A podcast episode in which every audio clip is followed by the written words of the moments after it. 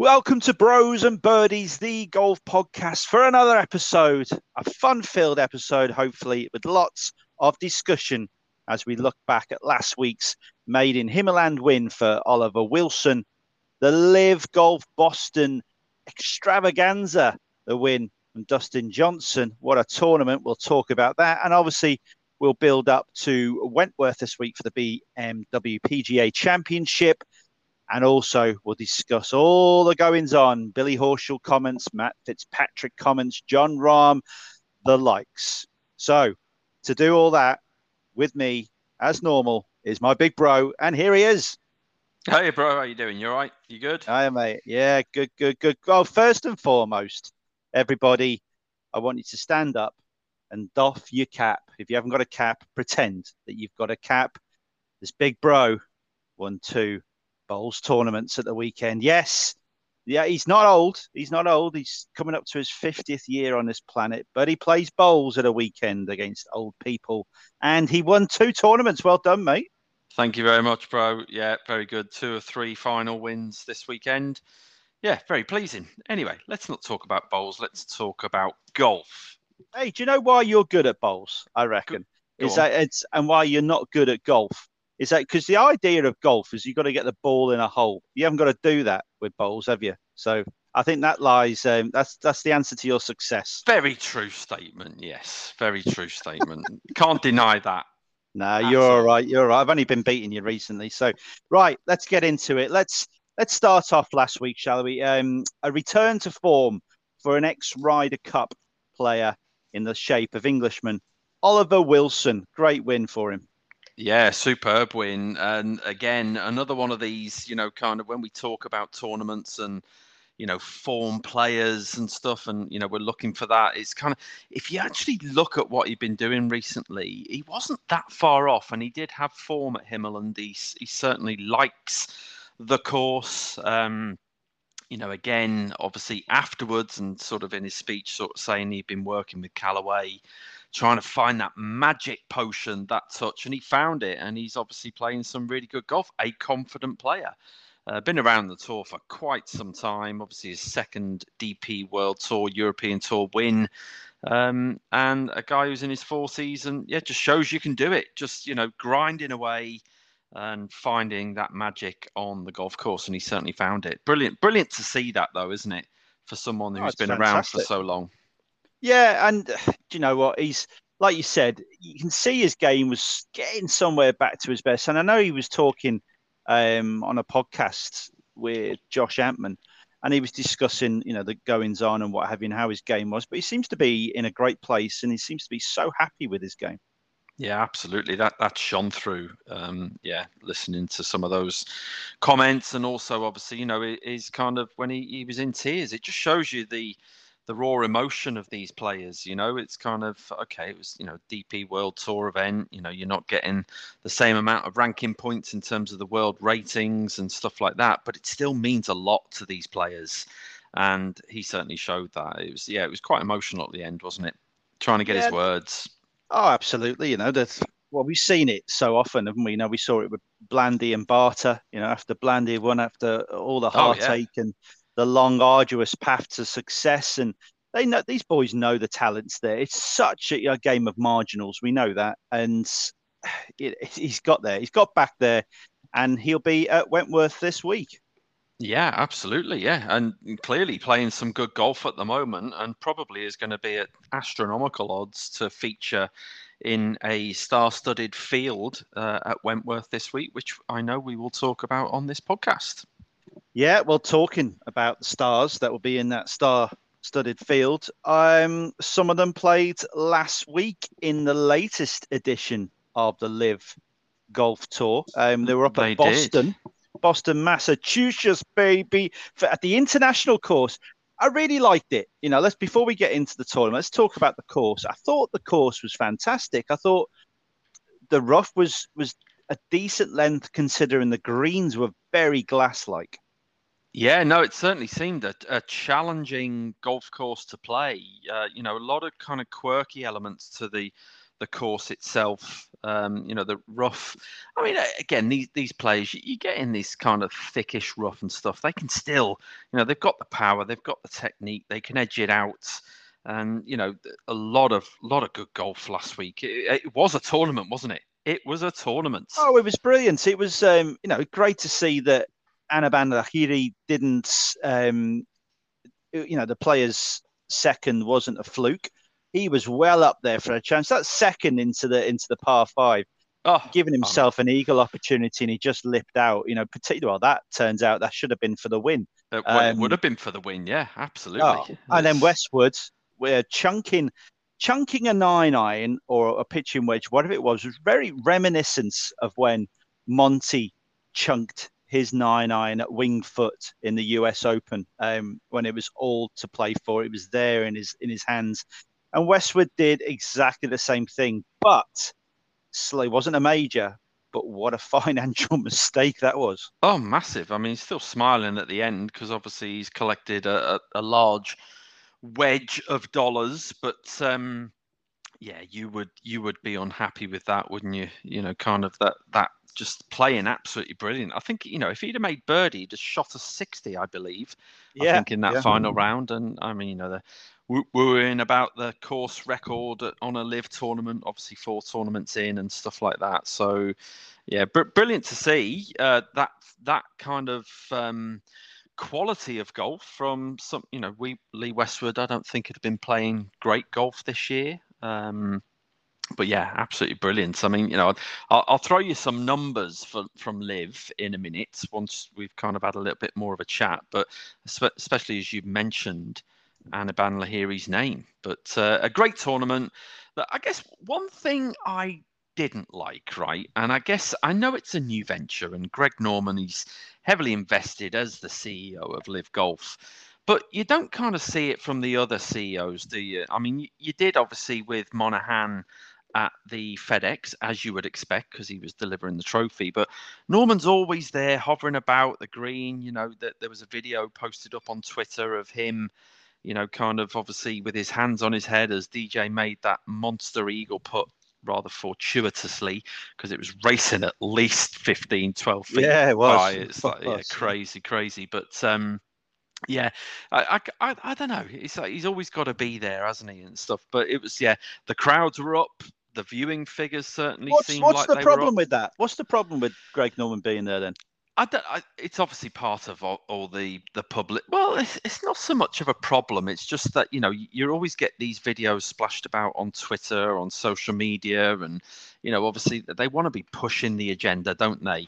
And it's kind of you know sort of seeing that stuff. It's just there's always some kind of video with Greg Norman lurking in the background at one of these first four events. I think, and it's kind of I, I don't know. Maybe it's just me. Maybe it's just me. I don't know. Yeah, I, I you know, I loved it. I thought it was probably, well, no, definitely. Um, aside from, you know, a handful of tournaments, I think it was the most exciting Sunday of golf I have seen since. I would say more exciting than Rory's final day win in the Tour Championship. That was more um, a few players chucking it away, even though he played well. I would say it was the best since Tiger Woods won the Masters. Really, you go that far? Yeah, I I loved it. Every moment of it. There were there were players in contention, out of contention. Cam Smith was coming back. DJ faded a little bit. He had that shot up against the tree. Anirban Lahiri in for nearly with an eagle. Some great shots, some great up and downs. Crowds surrounding the green.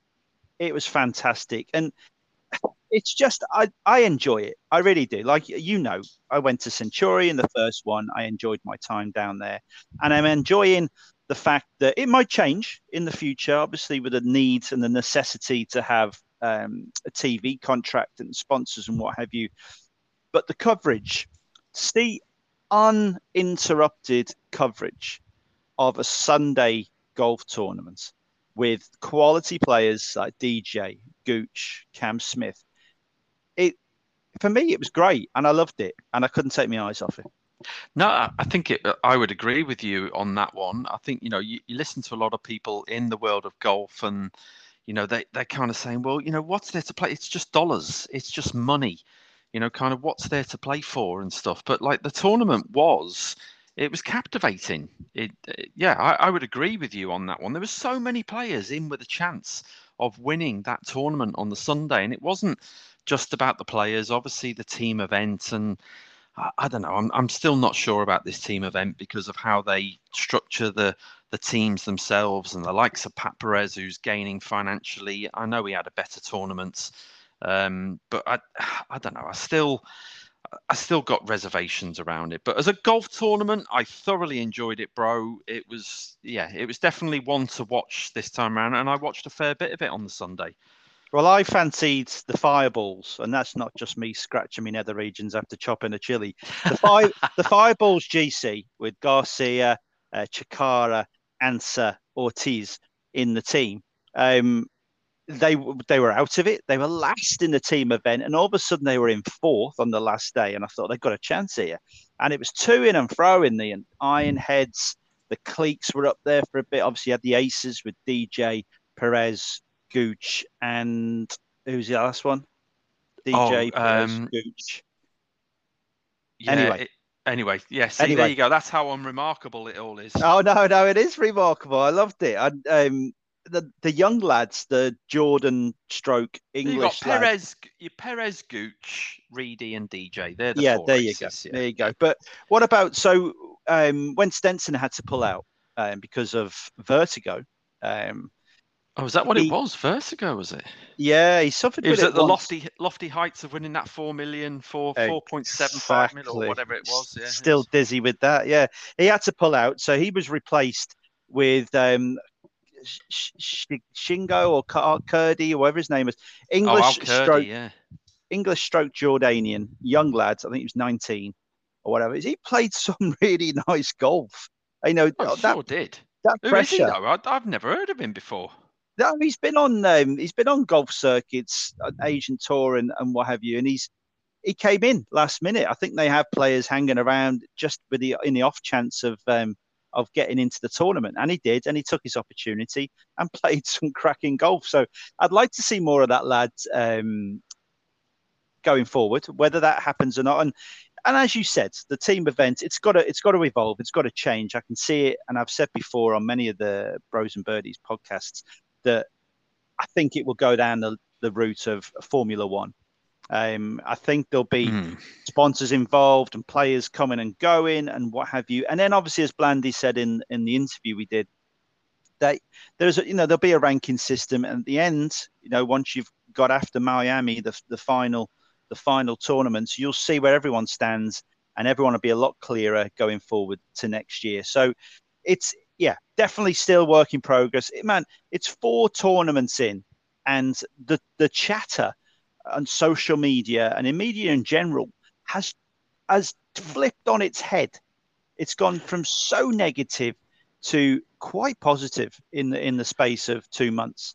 Um, I think um, there's so, still some camps though, bro, isn't there? It's like I, I think I, you know, again, I, will agree with what you've just said. Some of what you've said there is that the momentum seems to have changed in certain areas. There are still your staunch activists against LIV and you know they're on twitter and posting their comments and stuff and and, and maybe they'll never move but we have seen some changes in, in certainly in tweeting from you know some people that you, you stay connected with or you watch you know what they're kind of writing and stuff like that and it's yeah it's just it's that fine balance at the moment isn't it in terms of where people are really, really sitting in terms of the LIV golf sphere. No, exactly. Definitely camps. Um, and I'm sure they'll every you know, there's always going to be an element of people against um, LIV golf for exactly the the reasons that they've been against it from the start, be it where the money's come from and how they're disrupting golf. But um, talking of where the money's come from, I know you've got some money facts on what happened last week in Boston. Yeah, exactly. It's it's interesting when you look at the numbers, isn't it? And and you know I do and stuff. And I, I keep this, you know, I, have looked at these four events. I've kept a running spreadsheet, and I love to do the analysis on it. And it, I've got some really really interesting points on this one. Let me just give you a few. So. 30 players of the 71 players that have played on these four LIV events have uh, who have played have actually won greater than a million dollars. Right, 30 players of 71. Nine of those 30 players have won greater than $3 million. And not, those nine players have scooped nearly 50% of the total prize pool, which is $100 million through the four events, 25 at each event. That is astounding as a statistic for those nine players. Those nine players are DJ, Grace, Schwartzel, Gooch, Reed, Stenson, Ortiz, Du Plessis, who obviously didn't play at Boston this week, and Louis Oosthuizen. That, that is just an, an outstanding, phenomenal stat. I'm going to say it, phenomenal. Um, $43 million have been shared across 11 players from the four aces and the stingers, right? 43 million. That's 43% of the total prize pool. That is just, again, is just an unbelievable, um, you know, and that's 43% of the total pool from which is effectively you know 15% of the total player pool those 11 players of the total player pool. Player notes specifically Anirban Lahiri massive massive surprise in terms of him moving to LIV 92nd in the official world golf rankings before going to Boston. Played 165 events on the PGA Tour earning 9.3 million dollars in those 165 events. He won $2.2 million last week. That is 24% of his total earnings across those 165 events. That the, these are just astronomical numbers, life-changing numbers. And you know, Anirban Lahiri probably woke up on Monday morning thinking, "Thank Christ, I made that decision and I moved." Peter Uihlein, 361st in the world rankings has played 126 events on the PGA Tour, earned $4 million in total, has won $2 million in those four events. That's 50% of what he's earned over those. Yeah, again, big numbers. Matthew Wolff, you know, relatively new on the golf scene over the last few years, 100th in the world rankings. He's played 64 events only on the PGA Tour across those 64 he's earned 7.6 million. So it wasn't like matt Wolff was short of earnings on the pga tour. He was scooping a lot of money. But again in three events he's won 2.7 million. You know these are just numbers to die for. And I, and i look at these numbers and i just i get absolutely mesmerized. But i, I thought you know the the viewers, the listeners, and you in particular would be interested in some of these numbers. But like the, these are eye watering numbers to look at when you look at them on a spreadsheet. And in reality, it's changing people's lives even greater. It's yeah, absolute phenomenal. Ph- phenomenal. I'm going to say I'm getting excited talking about these numbers. Well, I hope I hope all our listeners haven't become numerically dyslexic after listening to all of that. But yeah, it's it's it's exciting. It's um it's a bit crude, but then again, you know, the money on the PGA Tour circuit is quite crude. I know it's in no way, no way comparable to LIV, um, but it's still crude. The money across the game is crude, and not a lot of it's being filtered down into the DP World Tour, unfortunately, which we'll get on to in a minute. But regarding Boston, you know, we go to Chicago next um, in a few weeks, and it's I'm looking forward to it. I'm, I'm looking forward to it again. I, I don't know if it's going to be the same field yet. It hasn't been announced. Um, but it's going to be interesting. It'll be interesting this week. And hopefully we're going to get to Wentworth and we'll, we'll see what's going on down there. And hopefully there's not too much animosity being thrown at players. So shall we move on from last week's LIV and talk yeah. about what has been going on this week? No, right. absolutely. Yeah, let's do it. Well, let's talk about let's talk about what was broke, what news broke today, which is the fact that basically the Seve, tr- Seve Trophy is coming back um, in the shape yeah, in of, a different name. Yeah, in the shape of the Hero or whatever it is, and it's being held Cup. in the UAE. Um, there'll be five four balls, five foursomes, and ten singles. Um, Twenty matches in total. Great Britain and Ireland versus continental Europe to get themselves ready for the Ryder Cup next year. And basically, it's I don't know what your opinion is, but you know, it probably makes sense on the grounds that they've got to get some of these lads that are going to be thrown into the Ryder Cup because of the situation with LIV. It's getting them some match play experience. I, yeah, absolutely. It seems to be sort of generated maybe by Luke Donald. I think he seems to be the architect and engineer of this, obviously supported by the DP World Tour.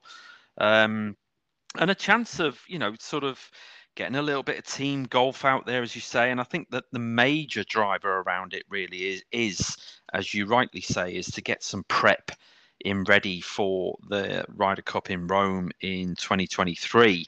Um, you know, is it something I will get excited about? I mean, the Seve Cup kind of died a death, didn't it? Um, this is it going to be a one-off? Well, it's it's for me, it's like President's Cup. I'm not going to be watching any of the President's Cup. I find it completely and utterly tedious. Yeah, exactly. Yeah, but it'd be nice to see some of the the young lads, maybe watching the the Højgaard brothers um, playing a bit of match play. You can imagine those two in in, in the four balls uh, foursomes. That'll be quite interesting to see. So you know, on that on that aspect and that side of it, I'll be excited to see what goes on. Um, and yeah, it'll be interesting to see some of the the British lads who haven't had a chance to shine to get onto that stage and um, put the case forward for a Ryder Cup pick. Yeah, absolutely, and it's happening, in, as you say, in the UAE in Abu Dhabi between the 13th and the 15th of January. So uh, yeah, it's uh, again not something I think that I'm particularly excited about, but it's obviously an attempt by Mr. Donald to uh, to try and kind of see a few players. You know, again, it's just restricted to GB and Ireland. Um, so yeah, I don't know. I might take a little look at it, but away, away yet. Many away, months away. to January. Well, one of those players that you know will be featuring in the Ryder Cup next year in um, in Rome, Marco Simone, um, will be Matt Fitzpatrick. Now, he's had quite a bit to say um, over the last few months. We know he's had a lot to say uh, about LIV golf and what it's all about, but he's he's had a bit to say about this strategic alliance between the PGA Tour, Jay Monahan, DP World Tour, Keith Pelley, and he said it's it's not strong. It's very biased, um, which of course it is. But I'm going to bring something to you now. So I'll I'll say what he's he's been going on about. He's been saying, you know, they expect me to play in these 20 elite tournaments um, over on the PGA Tour that were announced recently after the meeting with um, Tiger Woods, Rory, and etc. etc. And he's turned around and said, you know, why can't four of those events? It's funny that he's picked the number four. Why can't four of those events be played on the DP World Tour? Well, first and foremost, let's take that scenario. Let's say that four of them were played over here on the DP World Tour. That would mean 60 players because there's fields of 60 and there's elite tournaments, I believe. 60 players will come over and play in the DP World Tour. We've already had today people moaning about certain players taking players, of DP World Tour players in the Wentworth tournament, right? We'll get onto that a bit yeah. later.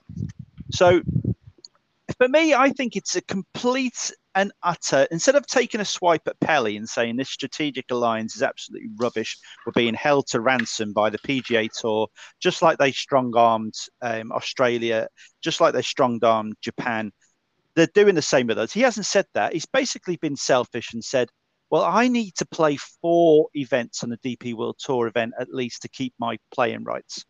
So I want four of the elite tournaments to be played over on the DP World Tour um, stage. So then I can still play the elite tournaments for all that extra cash and keep my European Tour card. What do you reckon? So my initial reaction to that, my opinion is, isn't that kind of really what the strategic alliance between the DP World Tour and the PGA Tour should really be about. I think to an extent he's got a point. Um, you know, and, and I think that there's no harm in, in in him actually saying that. I think, yeah, I mean that's my initial reaction. I mean that the strategic alliance for me should be about both tours benefiting. Um, you know, and and we've got the opposite of that at the moment, haven't we? You know, um, in terms of you know obviously what's happening with LIV, all of these pga tour have come out and talked about all these you know new big events with shitloads more money that they're going to throw at it and stuff and uh, i don't see anything wrong with what Mitz, what uh, fitzpatrick is actually suggesting there i think again it's another it's another view. They've all got opinions. He wasn't the only one, obviously. I mean, you know, Westwood's come out with a quote, I, th- I think, over the last 24 hours. Um, you know, again, questioning this supposed strategic alliance. You know, you know, giving you your 10 best players to the, another tour. It's, it's like it's like one company saying to the other one who's a competitor there you go you can have our 10 best employees is, is pretty much what he said and he's also gone as far or further and said he's actually been telling Pelley, uh, Keith Pelley, for that for 12 months.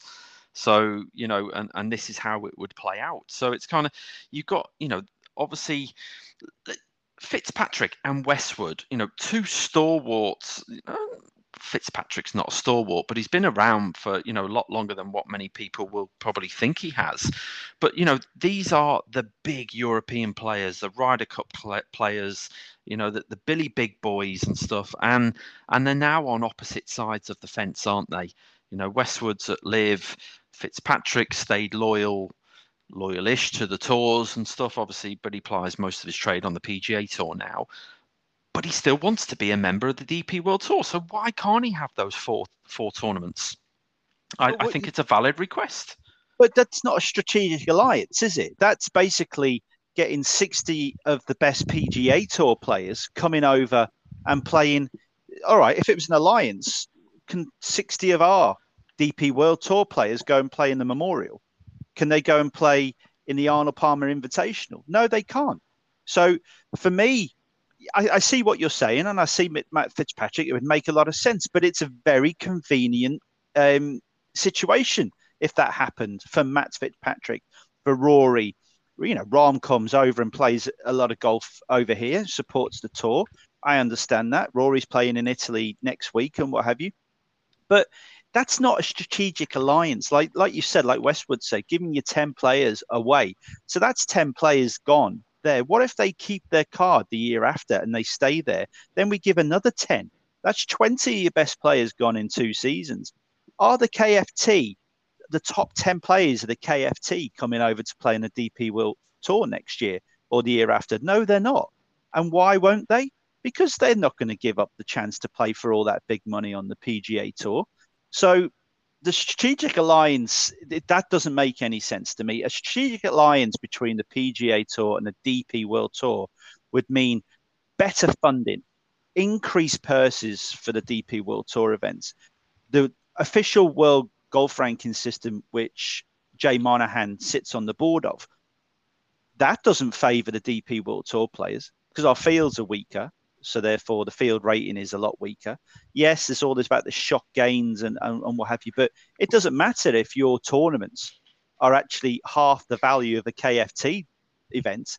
So we're going to have players slipping down the world rankings week after week after week. I see no way, I see no way that this is different than the way that the PGA Tour killed the Australian PGA Tour.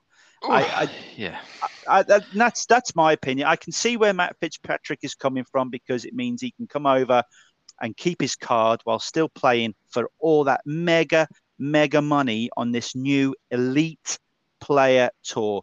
They moaned about players growing the game with those stupid comments that some of the LIV golfers came out and said, "Yeah, we're growing the game, this, that, and the other."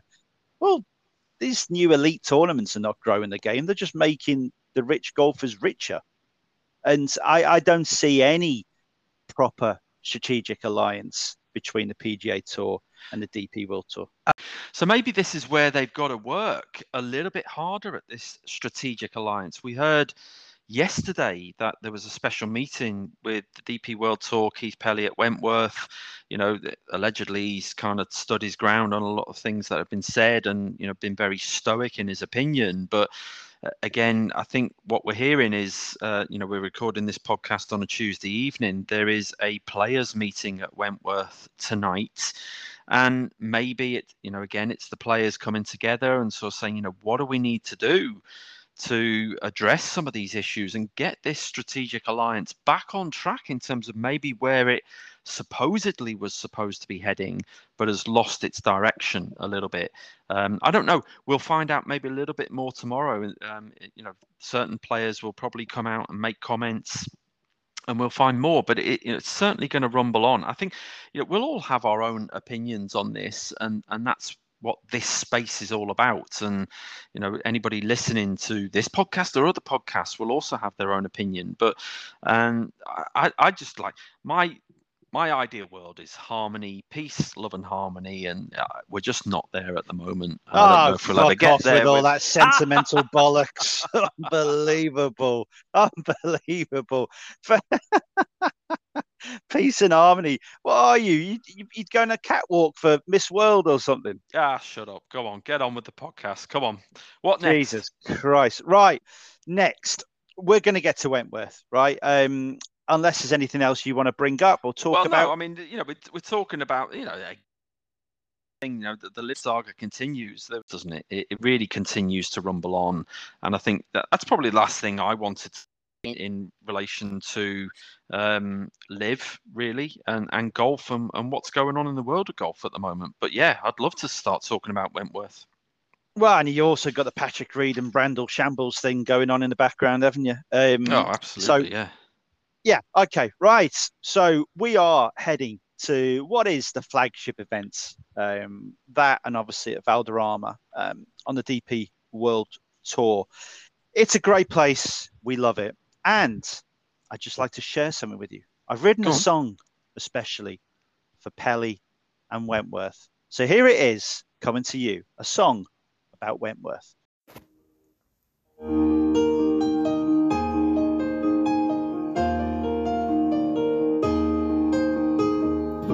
I stop feeling funny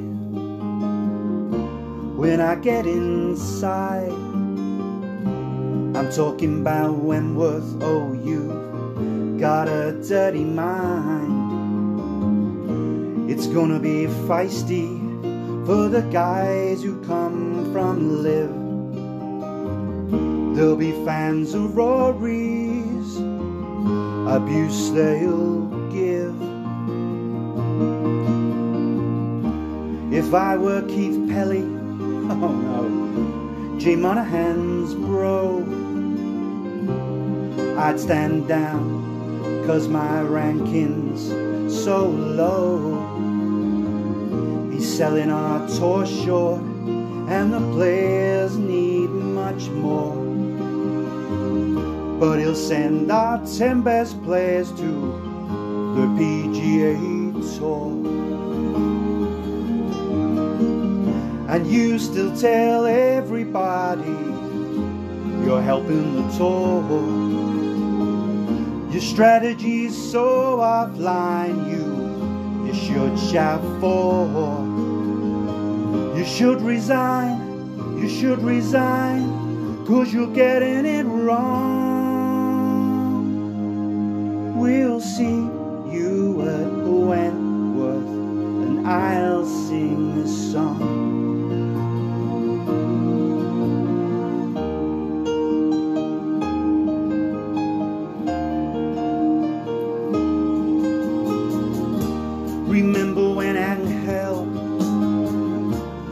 Paul McGinley, or when glass-eyed Benny beat Thongchai Jaidee. Will Faldo's won four times, and Monty, he has three. Last year was a hammer blow, a, a win for Billy.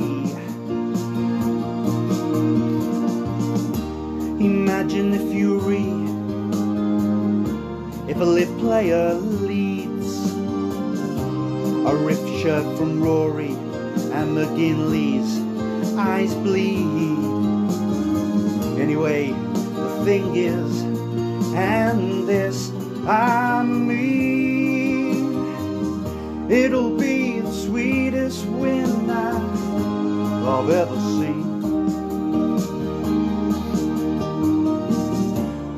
still tell everybody you're helping the tour. Your strategy is so offline, you, you should shout for. You should resign, you should resign, cause you're getting it wrong. We'll We'll see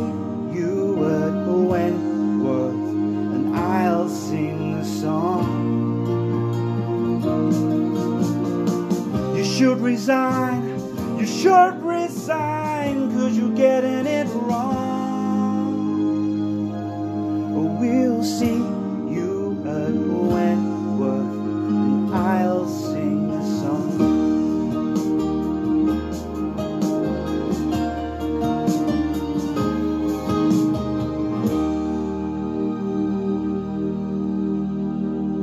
And that was our latest song, well, about Wentworth and Pelley. Hope you enjoyed the lyrics.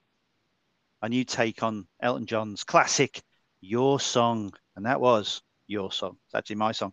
Anyway, let's get into it. Let's go to Wentworth, just down the road from Virginia Water, Sunningdale, another great course, obviously. But just like to say, actually, I was I wasn't far from um, Wentworth the other day. I was doing some work and I popped into the shop and I went into the shop and I was putting me stuff on the, the counter on the conveyor belt. And, and I, I, had one banana, one apple, a carton of drink, and a packet of crisps. And this woman come up to me, she goes, You must be single. I said, Why is that? She went, Because you're an ugly cunt. Right. so I w- so that was Wentworth, right? So so we're Bleep heading back. Bleep machine. Where is it? Oh God. We went, we were, yeah, so I was at Wentworth. Anyway, we're hoping to get down to, we are going to Wentworth this week, God willing, as long as you're fit and healthy, haven't got a bowls match on, my knee's a lot better, and I can get rid of this migraine that I've had today. Anyway, Wentworth, before you get into all the course stuff, which you love, and all the weather stuff, which I love, we've had some storms over here in the UK for all those foreign listeners. Um, Wentworth, birthplace of the Ryder Cup bought recently by Chinese stroke Thai billionaire businessman. I'll try and pronounce his name, but I think he has a shorter name. It's Dr. Chanchai Rohanrungrang, um, which I think he's something like Ben Mai or Ben Chai, or uh, anyway, a bit like the Thomas the Tank Kim, whatever his name is. Anyway, they all have little Tommy Tank. Tommy the Tanker. yeah. Yeah, that's him. He's renowned for it. He's always last to leave the changing rooms. Anyway, he owns a company called Reignwood Group Investments, and they caused outrage by restricting the debentures at Wentworth to 888. Why 888? I hear you all ask. Well, apparently it's a lucky number in China. Mine's 22. And annual rates would double, and the cost of joining would rise from 15,000 to 120 £25,000. But after many complaints by members, including chat show superstar Sir Michael Parkinson, they caved to pressure, but still raised the annual fees by five and a half thousand pounds to thirteen and a half thousand pounds to be an annual member there. And since then, the membership has fallen by forty percent. I've never heard any issues surrounding Reignwood's ownership and their link to China, have shocking human rights record, but we won't go there. Don't mention all the human rights stuff again. We left that alone after we left the LIV argument. They want to make Wentworth the Augusta of Europe and have invested millions developing the course. And remember that they hired local resident Ernie Els to make the changes to the course. So, talking about the course, tell us about it. Yeah, interesting. So it's the the west course at Wentworth. Uh, the, there is also the east and the Edinburgh course on this estate, and it's a par 72. Probably one of the most famous. You know, used to be gripped by Valderrama, but Wentworth every year was always a pleasure to watch. And those finishing two holes at 17, 18, the par fives are just absolutely unbelievable. But we have a, a yardage of roughly just under 7,300 yards. Uh, you know, it's lush green area in Surrey, you know, green belt Surrey. Um, you know, fairways are, are absolutely immaculate. Um, the greens are just phenomenal. It's a classic tree-lined course, and you know sometimes you know you, you can this time of year when as we're experiencing storms right now, and I'm sure you're going to give us the weather factor in in a short while, but you can get you know significant changes in you know wind direction here and stuff even though it's a classic tree line course. And having walked around it uh, again last year you know it's just it, it's it's a lovely walk. Um it's a great golf course to walk around. It's uh, in terms of you know there's not a lot of cut across um areas at wentworth so you have to follow you know the the the golf holes specifically and you know in order to get back to let, let's say you you wanted to watch the par 3 second um you know if you wanted to follow down the third and then up through the the par I think is it the par five fourth I think it is. Yeah and then the the par three fifth and stuff. It's you know to get back to the Fucking second hell, you're going to tell us the traffic as well, isn't it? got, to get back to the second you've got to walk all the way back you can't cut across and it's like so it's it's an interesting layout here at Augusta um not Augusta Wentworth. I'll fucking start that again. Cut that one out you totally threw me, you fucker. Oh. It's, uh, no, you're gonna you're gonna cut that. Um, or maybe he's not gonna cut that. He's not gonna be uh, right to me today, guys. So it's uh, yeah. Anyway, yeah, we are at Wentworth. I haven't got a fucking clue where I am this week. It's unbelievable. It's- yeah, we're in Surrey. Um, Don't apologise. Yes, uh, uh, I don't, well, you're in Cambridge. You must apologise. Um, yeah, no, it's it's just a, a classic classic golf course, and you know a lot of challenging holes in particular. But I do like the 17, 18 par five par five finish. Yeah, it's it's a unique unique finish, and being in that grandstand at 18 is absolutely amazing. And do you remember that? Do you remember that? Do you remember the Open? That reminds me actually. Remember I was at the Open and I had my backpack on, and it was raining, very much like it'll be raining this week. And unbeknownst to me, one of the kids, one of my kids, um, not just any kids, actually one of my own, because I, I Just any kid, Yes. Any kid. Because I don't generally go around wearing just random kids' backpacks. But I had my uh, child's backpack on, and I, unbeknownst to me, they had been swimming week previous, and mango shampoo had dried in the bottom of the bag. And anyway, the rain and the moist conditions. Oh conditions God, I remember that. had reactivated the shampoo, and out my back were coming mango suds. And people were just like giggling and tapping Oh. me on the shoulder. It was unbelievable. It looked like I was. It looked like I had a disease. It looked like I was the most fragrant um, rabied person you'd ever seen in your life. There was just foam coming anyway. Anyway, that, That, that, was, that was. St George's Darren Clarke yeah, Saturday, as it was, uh, as it's now been called. But yes, for, for the wrong reasons. Um, yeah, I, I remember that. Yeah, I remember that night, yeah. yeah. Um, so weather-wise, thanks for that um, amazing um, course preview. Um, it wasn't. and, and, and, and local traffic news. But the weather, the weather is going to be thunderbolts of lightning, very, very frightening. Me, It's going to be disruption, disruption, disruption. Thursday late starters will have to put up with stop and start golf. Thunder, heavy showers. I reckon it's going to be clean in place, long and receptive greens. There you go. That's a bit about the weather. now. no, yeah, don't take any mango shampoo. Yeah, it's going to be. Um, yeah, I wouldn't. I wouldn't go anywhere near, near those trees. You have to go back to the bar, which won't be a bad thing, to be honest with you. Although it is very expensive, at like six quid a pint, seven quid a pint. Right, let's get into it then. So, I want to before we get into our angles and how we're going to make our picks and what our picks actually are. Let's just talk brief a bit about what's been going on. There's been press conferences going on all the way through the day. Jon Rahm, Billy Horschel, and so forth. Billy Horschel has been very, very vocal. Um, he was talking about uh, he just doesn't agree, doesn't agree the likes of Gooch, Reed, Kokrak playing this week. Well, first and foremost, Billy Horschel, get your facts right. Kokrak's not actually playing. Um, he believes that players that really come over here all the time and play and put their heart and soul into DP World Tour should be playing here. Um, well, I just want to say something about Billy Horschel. Um, Patrick Reed, in the last five years alone, has played 18 DP World Tour events.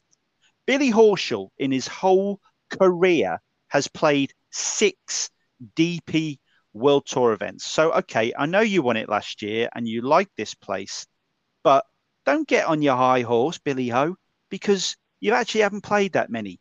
So, I understand where you're coming from with Gooch, but Gooch is only just being allowed to play. He's only been eligible to play in this event because of his world ranking, right? So let's get that.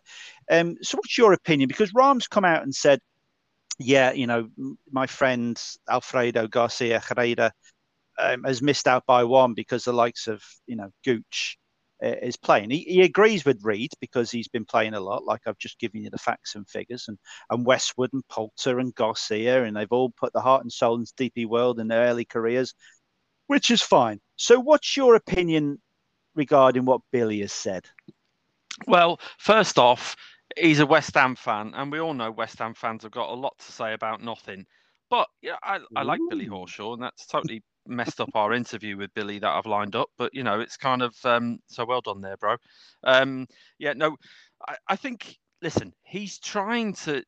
I, I think he's trying to play good cop bad cop. He's obviously on the side of the likes of Rory and JT and others. He's got his friends and stuff, and maybe he's you know acting as a bit of a mouthpiece for them as well. And it's kind of again, like I said earlier on, everybody's allowed an opinion. Um, I I agree with. I don't agree with too much around the, you know, that there are a number of players on the DP World Tour that have missed out this week for you know the, the stellar field that it is and obviously yes we've got LIV players the likes of abraham ancer taylor gooch patrick reed I take your point. Patrick Reed's played a lot of DP World Tour stuff over the years, European Tour, but you know certainly those three golfers.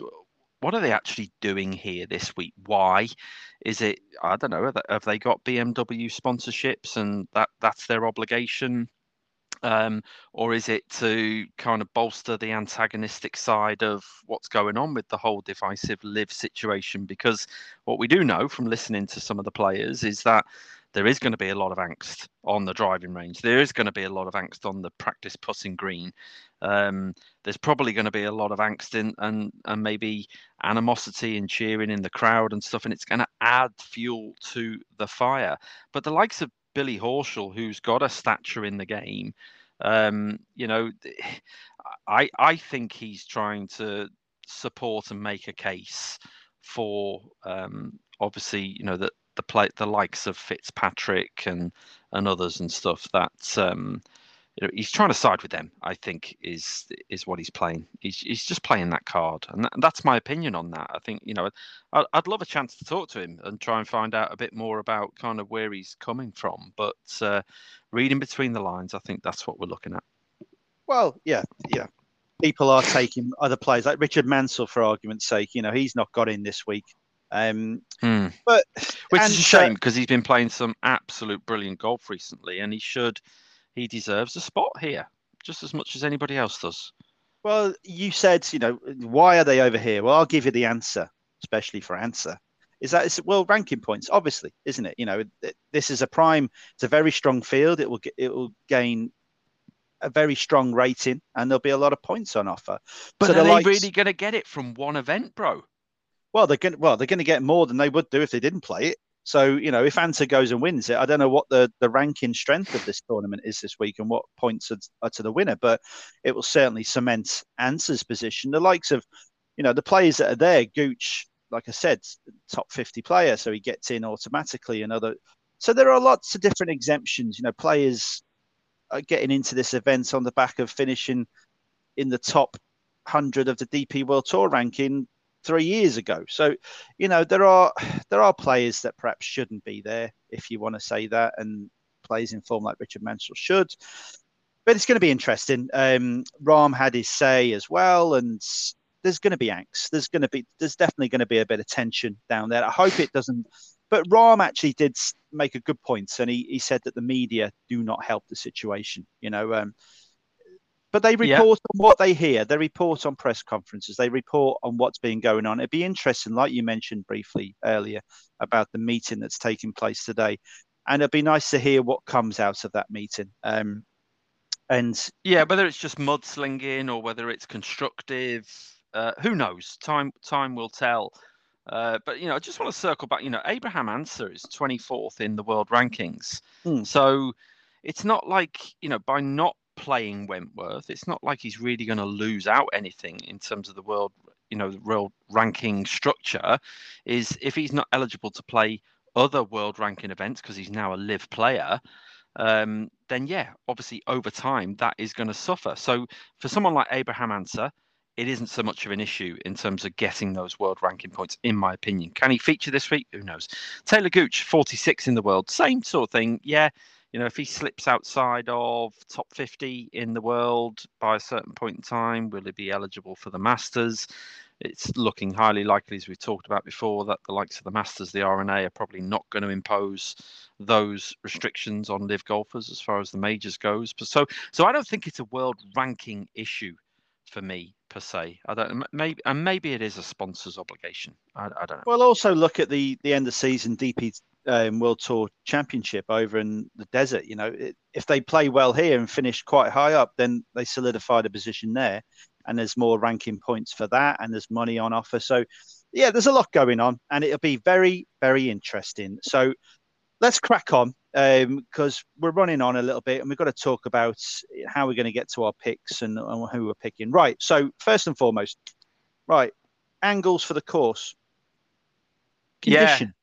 Yeah. condition, right? For me, is putting up with tough conditions regularly. You know, a Mm. bit of bit of wind, a bit of there's not going to be much wind, but a damp course, a longer course. Play around Wentworth, as you know, and a lot of listeners know, you have to play quite a few shots. You know, it's quite a strategic golf course. You have to be tactically astute when you're taking on this golf course. Otherwise, you can come unstuck. There are plenty of opportunities to make a score, but there are also plenty of opportunities to make a big, big score. So, what am I looking at? Last three winners Billy Ho, Tyrrell Hatton, Danny Willett. They've either won in Scotland at the Dunhill Links, played well there, and played well here.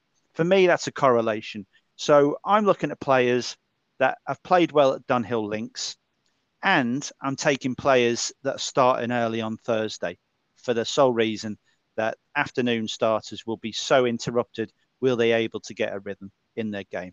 They're my angles. What about you? Yeah, interesting. I, I think um, I'm certainly looking. I- think with the weather conditions this week, and, and again, I, I don't know whether the wind will be a factor. Probably not. More more so much the rain and the disruption, but I think there is going to be a premium on accuracy this week. Certainly from a driving perspective, I think GIR is, is going to be of paramount importance. So any players that are bringing a really strong green in regulation game to uh, Wentworth this week, I think will feature. Um, certainly, you know, bogey avoid. This is a tough course.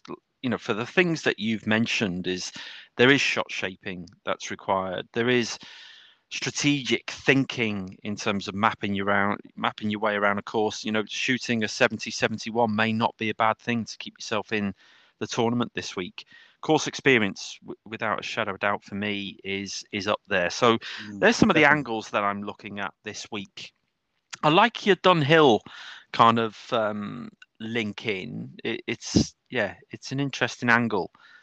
Um, but yeah, th- they're the things for me really. Uh, course experience, I, I think, is really important here. No, definitely, totally agree with you, and you'll see that in in, in my picks also um, to a degree. Now, I don't know who you've picked. You don't know who I've picked, um, but I just I just want to run through a few players at the head of the market. You know, Rory McIlroy, great to see him over here. We've had the pleasure of his company, not counting the JP McManus, once on these shores this year at the Open. So supportive of this great tour. Obviously, won this eight years ago. Last seen here three years ago, finishing tied ninth after a shocker start of 76. He's going to be a danger without a shadow of a doubt, but he's no price for me. Jon Rahm, second here three years ago. Again, his talent makes him a danger, but again, no value. Billy Horschel has been quoted as saying he could play this course for the rest of his life, and he's he's played okay since his Memorial win, but he's not for me this week. Um, so, and I also won't be backing anyone that played at LIV because of how different these two courses will play this week. I find it hard to imagine that jet lag, limited practice due to the weather issues and the thunder that we've had today as well, will help these guys acclimatise. That's my angle, and I'll come for my picks right now. Go on then. Do you want to go your first, or do you want me to go first? No, I want you to go first. Uh, okay, so we're not doing age before beauty. Um, right, let's go. My first pick is a guy. I, I pick him all the time, and it ain't, ain't going to be a massive surprise. I've contradicted myself um, a little bit on the grounds that I won't pick players because they're traveling back from LIV. This guy's travelled back uh, from the KFT, and yeah, he's been on the KFT, and like I said, I contradicted myself, but he's been striking it so well. He likes it here. He has great length, who uh, misses, which will help him on this softened track. The newfound confidence will add to his game, and I will be backing this player in the market without Rory, Rahm, and Fitzpatrick. He's an early starter on Thursday. He's 40 to 1, and his name is Dean Burmester. Yeah, um, yeah, I, it's interesting. You have kind of contradicted yourself a little bit there, haven't you? You know, kind of can Rory feature, can Fitzpatrick feature, can Jon Rahm feature, that kind of thing, and and yet you're playing the market without them. I think that's a safe option you're taking. I, I think it's it's probably also wise because Rory, Rahm, Fitzpatrick, they're phenomenal players that they can turn up and you know win this tournament. Yeah, absolutely quite easily. So, uh, interesting that you go for. I mean, you didn't contradict yourself in terms. He, he didn't play LIV last week. He played the KFT, but yeah, he's been over in the states for the last three tournaments. Um, done really well. Accomplished his goal of obviously getting his tour card via the KFT finals and you know certainly someone who's had strong, strongish form here the last few years in particular, and tied ninth actually his best position back in 2017. But the big thing I think at the moment is his game where it's at. He's clearly sky high confident, and uh, it's an interesting price, I think, isn't it? It's 45 to one, is it, without those three players? Well, yeah, different markets will vary, but on Bet three six five forty to one without those three players at the moment. Five places, quarter the odds. Yeah, forty fives. Okay. Um. All right. Excellent. Okay. I thought you might have gone for Burmy this week, but uh, that doesn't surprise me. Okay. My first play this week. Um, I am going to play a safe option to start off with, and I'm going to play Matt Fitzpatrick. Um, solid here not spectacular is probably my opening statement, but he has a, had a great year. There's no doubt about it. Um, he could he be distracted by all of the comments and the opinions and the the hijinks that's going on with the whole LIV situation yes he probably could be. I hope he can put that to one side and bring his a game here. Tied 7th 2020 tied 8th 2018 clearly loves this part of the world, and he's short at eleven to one in the outright market, uh, but confident enough pick to start off with. I need to get back on the winners' trail. Yes, we both do. We've had a bit of a shocker of late. Right, Matt Fitzpatrick for you. Pretty strong first pick. My second pick, another early starter. Good form around here. Fourth last time he played when it was in the European Masters. And in the market without, he is around about 70 to one. It is Rozner. I think I think he's got the game. His stats are good um, this year. I think he's got the game to suit this. He's gonna he's gonna need to put a lot better. He's gonna need to put a lot better around Wentworth, but I think he's a good price and I think he's solid. And who was that? Rozner. Rozner, right? Okay, interesting. Frenchman Rozner. Okie dokie. All right, you want my second play? Yeah, whenever you want, mate. Okay, excellent. I'm going to play 16 to 1 shot in the outright market. Again, you know, another safe from a betting perspective, probably not safe in terms of where he has been playing, but he's had some strong finishes throughout this season. And it's Shane Lowry, uh, tied sixth best in 2017 in the last five years um, but a plethora of top 20 finishes all the way around that in terms of the last four years in particular. Um, I, think, you know, if Shane Lowry can bring a game, and we know he's someone who can play in adverse weather conditions, uh, 16 to 1 shot is again, I would have expected maybe, I don't know, 25s, but 16 to 1, I'm going to take it Shane Lowry, second play. Uh, yeah, not risking much this week, bro. Not um, at the um, moment. Right, my third and final pick. I only got three this week. BMW PGA. I've got a guy 27th here last year, shot 66 in one of the rounds, 32nd in 2020, 24th in 2019, second in the Dunhill Links last year, and third in the Dunhill Links 2019. Putting very well this year, top 10 on the DP World Tour rankings regarding putting. And it is Lagergren. I know you've backed him a few times this year, but in the market without, and he's starting early on Thursday, so early that he'll be the second man out on the course on Thursday. 175 to 1 without Ooh. those three main players, Lagergren, and he's my third pick. Oh, we know you go for big odds. Yeah, that's that, that's an interesting one. That one. Okay, Joakim Lagergren. All right, like that. Um, excuse me. Third pick for me is an Aussie. Um, a very good season. Lots of fifths and fourths in very big tournaments. Genesis, FedEx St Jude, uh, BMW Championships at Wilmington, and over here on the DP World Tour in Dubai, um, had strong finishes and also in Abu Dhabi, but also tied 14th in the US Open, a very good finish. And in terms of form here at Wentworth, had tied 14th last year. We followed him for a little bit as well. Opened with rounds of 65 and 69. I do think Adam Scott can have a really good week this week. I do. I think he's in those um, FedEx Cup playoff events. He, he was playing some really top golf, really, and, and you know he, he's he's got experience here at Wentworth as well. So Adam Scott, thirty to one in the outright. I probably need to look and see what the odds are with the th- twenty to one with the three players out. So decision to be made there, but I like where Adam Scott's game is at the moment. Third play. All right, fair enough. Yeah, I look forward to if, uh, watching him if we can get around and if there's any play on Thursday, if we go Thursday. Right, have you got another one or is that it? Three? No, I got five this week. Well, I've only got three, so crack on. All right, wicked. Okay, number four for me is a Frenchman, second here in 2020. Uh, again, we followed him for a, a little bit last year. Didn't play particularly well, but at 90 to 1 in the outright market with the season that Victor Perez has had. Yes, you've worked it out. It's Victor Perez. Um, You fucking said his name. talking to myself.